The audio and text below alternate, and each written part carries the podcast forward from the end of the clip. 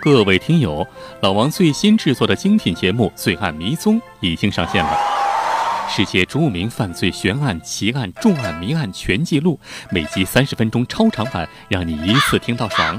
欢迎大家收听，方法非常简单，点击您现在正在收听的蜻蜓 FM 页面上老王的头像，就会嗖的一下蹦出来《罪案迷踪》，点击就是支持，谢谢捧场。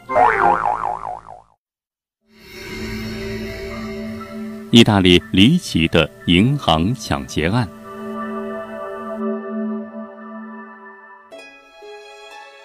早在二零零七年啊，意大利那不勒斯市先后发生了多起离奇的银行抢劫案。这个抢劫团伙呀，就像活跃在地下城市的忍者神龟一样。怎么这么说呢？因为啊，他们是通过下水道。潜入多家银行金库，大肆洗劫珠宝黄金。忍者神龟，这很多人都看过这部动画片不过啊，人家忍者神龟啊，是在城市地下道里面是行侠仗义，而这些意大利的所谓忍者神龟，是利用城市下水道系统啊去抢银行。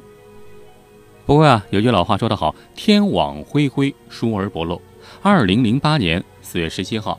这起系列银行大劫案终于告破，结束了警察长达半年之久的追捕过程。但是啊，令人目瞪口呆的是，这个抢劫团伙的首领竟然是当地市政局的排污和下水道部的前部长。这个可没人想得到。这接下来啊，咱们还是从头说说这件事儿。事件啊发生在二零零七年九月，从九月开始，意大利那不勒斯市连续发生了多起奇怪的银行抢劫案。这每一起抢劫案啊，劫匪都会通过一条事先挖好的地道，潜入目标银行金库之中，是大肆洗劫，里面有什么黄金、珠宝啊、银行证券啊，全都给洗劫一空，然后啊神秘消失。当地警方啊。有好几次都差点把那帮实施抢劫的劫匪抓个现行，但是蹊跷的是，这伙狡猾的劫匪居然每次都能够非常神奇的从警方眼皮底下溜走，消失的无影无踪，就像是消失在空气里的一样。在这好几次的离奇的抢劫案里，劫匪啊至少从意大利那不勒斯各家银行总共洗劫了超过一亿欧元的珠宝黄金。让警方难堪的是啊，其中有三次失败的抢劫案居然都发生在同一家银行，就是位于那不勒斯市著名旅游景点文贝托伊市长廊的安东文内塔银行。这家银行与世界闻名的圣卡罗歌剧院是隔街相望，银行四周平时是人潮涌动，并且保安措施是极其严密。这居然这样，都差点被银行劫匪给偷了。令那不勒斯市警方做梦都没有想到的是，劫匪们之所以能够逃跑的那么顺利，这秘密啊都在银行地下的下水道里。二零零八年二月的一天。劫匪再度拜访这家安东文内塔银行，当时啊，警方事先得到了线报，就提前派出大批警员躲在银行里，哎，想学习一个守株待兔。这守株待兔多好啊，是吧？也不费什么劲儿，就往那儿一等，哎，等着你自投罗网。果然，到了规定的时间，这银行劫匪就出现了。刚刚通过地道钻进银行之后。等候已久的警员立刻冲了过来，但是令他们感到惊奇的是，同时几乎就是在眨眼之间，这伙匪徒又突然又失踪了，不知道逃到哪儿去了。不过这一次啊，这些劫匪们的隐身术总算被警方识破了。原来啊，这伙劫匪啊是利用和地道相连的下水道逃跑的，城市的下水道系统啊跑了。这个犯罪集团啊，每一次出动抢劫都使用的是同一招。事先经过周密计划，首先啊锁定目标银行，然后啊在银行附近租下位于地下的住宅。当银行职员下班之后啊，他们就开工。哎，晚上啊还有周末的时间啊，就开始挖地道，挖一条通往银行地下保险库的地道。呃，一般来说啊，这地道会连着挖几个礼拜啊，一般。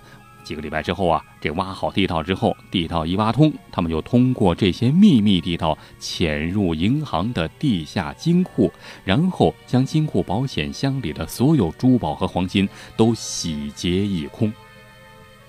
而且还有一点，每次做完案之后啊，这些劫匪都会潜入与地道相连的城市下水道系统中逃跑，从而令自己人间蒸发。而且啊，为了成功逃脱，劫匪每次都想得十分周到。为了确保那些地道和市里的下水管道系统相连啊，以便可以将迷宫一般的下水道作为逃跑路线。为了做到这一点啊，劫匪甚至用电脑制作了一套那不勒斯复杂的下水道系统的立体地图模型。嘿，你看看。而且每次作案之前，他们先会在电脑上进行模拟演习。从而找出最佳行动方案。但是让警方大惑不解的是，那不勒斯下水道系统呢是错综复杂，里面是阴冷黑暗，一般人无意中走了进去，那几乎都压根儿分不清方向啊，基本上走走不出来。这么一个超级迷宫，这劫匪为什么每次都能够顺利走出呢？一直到了二零零八年四月十七号。那不勒斯市警方终于在一次突袭行动中，把二十二名劫匪全都给逮捕了。这一系列困扰警方的下水道银行大劫案，终于真相大白。警方啊，对被捕者严加盘问，竟然发现策划这起下水道银行大劫案的团伙首领，那非是旁人呐，谁呀？竟然是，居然还很有名气。竟然是当地那不勒斯市政局排污和下水道部的前部长萨尔瓦多·奥利瓦。这个萨尔瓦多·奥利瓦曾经掌管过全市的下水道系统，那当时是一把手啊，呃，对下水道系统那是了如指掌。所以啊，他就利用相关的工作经验和技巧，以及他对全市地下下水道系统的了解，就帮助劫匪锁定下水道作为大本营和藏匿地点。怪不得警方很难追捕到他们。所以啊，当地警方发言人对那不勒斯的一家报纸透露说啊，呃，没有人比奥利瓦更了解那不勒斯市的地下管道了。他闭着眼都能够在这些下水道里四处漫游，他对所有排水管的结构都一清二楚，哪里有主水管，哪里有危险的电缆，他全都一清二楚。这个奥利瓦呀，就利用自己掌握的信息，使得劫匪在每次抢劫银行之后，都能够从容不迫地钻进和地道相连的下水道出口，然后潜入那不勒斯市街道下面像迷宫一样错综复杂的下水道系统之中。尽管下水道里面是阴冷潮湿，并且是臭气熏天，但是奥利瓦总能够带着这些劫匪是找到出路，从而逃之夭夭。据警方透露啊，这个银行抢劫团伙尽管只有二十二名成员，但是内部是非常健全，完全不亚于意大利任何一家老牌黑手党组织。它的成员啊，来自于各个不同的行业，有不少人还是所在行业的尖端人物、拔了尖儿的人物，而且啊，都是根据各自的专长和特点，每个人在内部都有特定的分工。据警方官员透露，为了安全行动，那这个匪帮还专门发展了三名警察。每次当别的劫匪作案的时候，这三个警察都穿着警服，在银行外面负责把风；而在抢劫之后，他们又负责隐藏赃款。这还不算，警方还发现啊，为了取得对防盗系统和通讯系统的了解，至少有两名被抢银行的保安。也被这个抢劫黑帮是重金收买，成了劫匪们的安全顾问，呵，专门就帮他们了解如何躲过警报系统，啊，为他们出谋划策。他们向劫匪透露所在银行的银行报警器的型号，啊，并且告诉这些劫匪如何轻松的把这些报警系统给搞瘫痪了。要不是说这伙劫匪都是高智商的。而且啊，这伙劫匪是布局严密，为了逍遥法外，他们把作案可能遇到的各种问题都想了个遍，并且啊，还随之准备了相应的应对措施。比如，为了掩饰自己的真实身份，这个黑帮啊还使用化名。他们在打电话联络的时候啊，全部都是使用足球球星的名字作为代号，以防各自的身份曝光。他们尽管是出动各种计谋，百般打掩护，但仍然还是逃不脱警方的天罗地网，终于露出了马脚。那么，这警方是如何发现他们了呢？原来啊，警方拦截窃听了劫匪的头目奥利瓦和当地一个黑手党通话的内容，令这个黑帮的秘密浮出水面。当时啊，奥利瓦给一名那不勒斯市的黑手党老大打电话，请求啊后者向他的劫匪团伙开放地盘啊，允许他们在黑手党控制的街区打劫银行。那人家的地盘啊。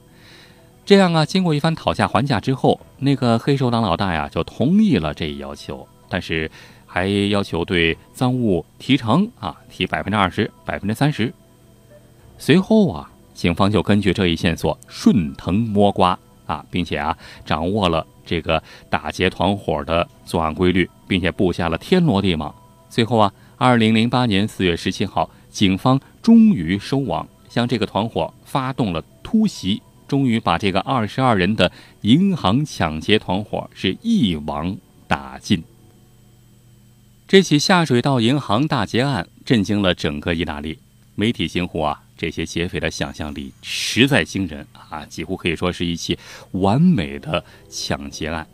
呃，令人惊奇的是，他们的犯罪方法和那些以职业神偷为主题的经典好莱坞大片儿像什么《偷天陷阱》啊，《十一罗汉》呢。里维埃拉银行大劫案，哎，这几部电影的情节竟然是不谋而合。好了，今天这个故事就讲到这儿了。最后啊，还是老生常谈，欢迎您关注老王的微信公众号“老王讲野史”，里面有好多好听、好玩、有趣的内容，古代的、现代的、中国的、外国的、野史的、奇闻的、悬疑的、揭秘的，有那么一两百个故事吧。还有好多难得一见、珍贵的老照片，欢迎你没事去瞧瞧。好了，今天就说到这儿，下期咱们再接着聊。下期再会。